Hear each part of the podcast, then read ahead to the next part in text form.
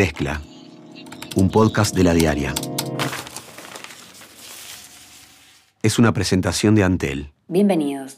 En la mezcla de hoy hablamos sobre las postulaciones al Senado y los avances en las fórmulas presidenciales. Creo que ahora todos debemos tratar de tener la mayor representación parlamentaria, Luis, tener la mayor cantidad de senadores, terminar de armar la lógica y crítica de lo que de diputados, será la campaña para octubre. posibles candidatos dos, dos para mayo. Yo creo que Juan hubiera sido la, la, la fórmula ideal. Creo que ahí todos tenemos que tener ma- ma- madurez. No me gustó que pasado, que haya pasado eso. En el Partido Nacional, que ya tiene su fórmula definida, va tomando forma la oferta de listas al Senado. Se confirmó que Juan Sartori encabezará las de su sector y que en una de ellas estará Verónica Alonso. A este tema lo siguió Belén Righetti para la diaria. Desde la redacción.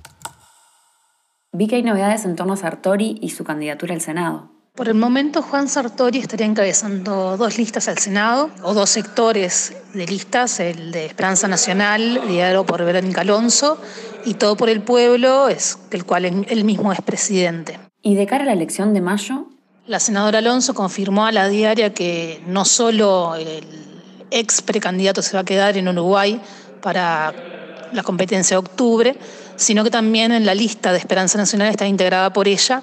También están pensando en lo que puede ser la elección departamental de mayo.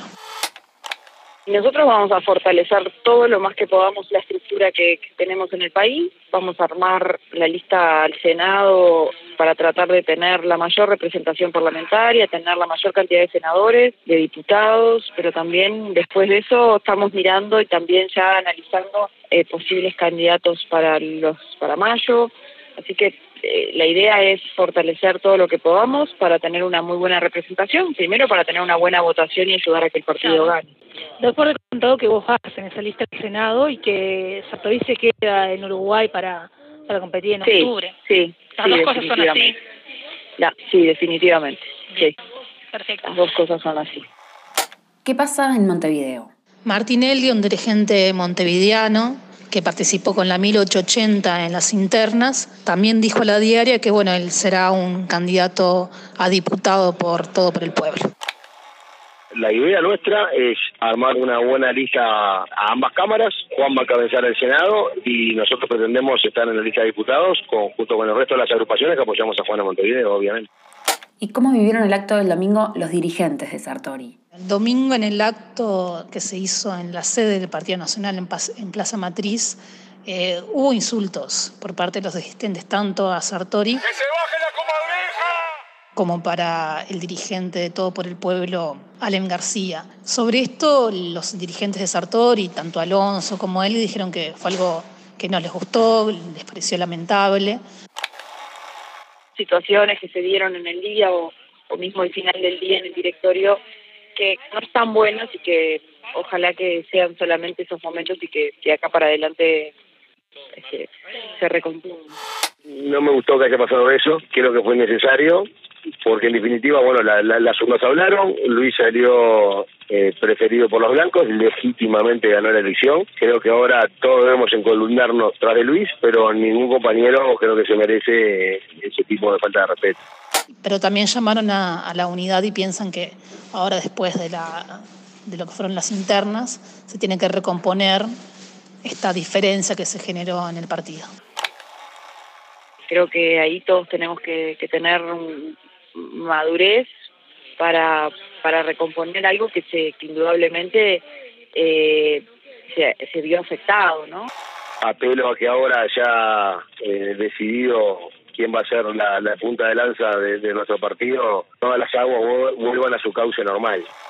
pero para que la gente vote al Partido Nacional tiene que ver a un partido que si va a tomar las decisiones, si somos gobierno, tiene que partido que tenga la capacidad justamente primero de estar unidos. Verónica Alonso también dijo a la diaria que la fórmula nacionalista se debió haber conformado con Sartori, que salió segundo en interna, aunque aclaró que entiende que la calle Pau estaba en su derecho de definirla, teniendo en cuenta el porcentaje con el que ganó. Yo creía que mm, en esto, como se ha hecho hasta ahora, el segundo generalmente es el que, ¿no? El otro que tira del carro, porque se necesita la otra pata o lo- pero bueno, también entiendo y, respeto en función de los de los números que la calle tenía, el, estaba en, su derecho de hacerlo porque obtuvo un porcentaje como para hacerlo. Yo creo que hubiera sido mejor y me hubiera gustado más, sin duda. Entre otros temas de la campaña electoral. Daniel Martínez, que como todos saben es el candidato a la presidencia por el Frente Amplio, siguió con su ronda de conversaciones para terminar de definir la fórmula presidencial. Primero se reunió con la ex precandidata Carolina Cose, más tarde con la diputada Cristina Lustenberg, con el secretario general del Partido Socialista Gonzalo Sibila, el intendente de Canilones Yamandu Orsi, el ministro de Economía y Finanzas Danilo Astori y cerró la jornada con el ex precandidato Mario Vergara. Cuando terminó el encuentro con Cose, aclararon que no concretaron la fórmula presidencial. Son definiciones que todavía no he tomado. Ustedes saben, venimos conversando con un montón de gente. Creo que fue muy valiosa la conversación de, hoy. Y sobre todo, lo vuelvo a decir, tener capacidad de poder eh, conversar con total, a corazón abierto, es la forma que creo que entre Frente Amplistas tenemos que trabajar. Cose dijo que su participación en la campaña será para apoyar a que el Frente Amplio gane. Tengo una gran responsabilidad. Hay 65.000 personas que votaron mi candidatura en una campaña del Frente Amplio unitaria. Eh, y lo más importante es defender la unidad del Frente Amplio y el proyecto político. Hemos tenido una muy buena conversación. Después de la reunión con Lustenberg, la legisladora también aclaró que no hablaron sobre la fórmula presidencial con Martínez, aunque dijo que la candidatura a la vicepresidencia no es una de sus prioridades y destacó el rol de los precandidatos del Frente Amplio en la campaña electoral. Cabildo Abierto, después de su alta votación del domingo, también tiene pendiente la definición de quién acompañará en su fórmula a Guido Manini Ríos. El partido liderado por el excomandante en jefe del ejército se impuso en las elecciones frente a los partidos chicos, posicionándose como el cuarto más votado en las internas, según los escrutinios primarios. Y en Artigas y Cerro Largo llegó a ser el tercer partido más votado. Antes de las internas, en la inauguración del local en Jackson y Constituyente, el 15 de junio, el candidato de Cabildo Abierto había dicho a la diaria que una posibilidad era cerrar una fórmula con alguien que no fuera del partido. Hasta aquí la mezcla del 3 de julio. Conducción, Débora Quirin. Edición, Andrés Nudelman. Producción, María Natalia Rodríguez. Mezcla, un podcast de la diaria. Sumate a nuestra comunidad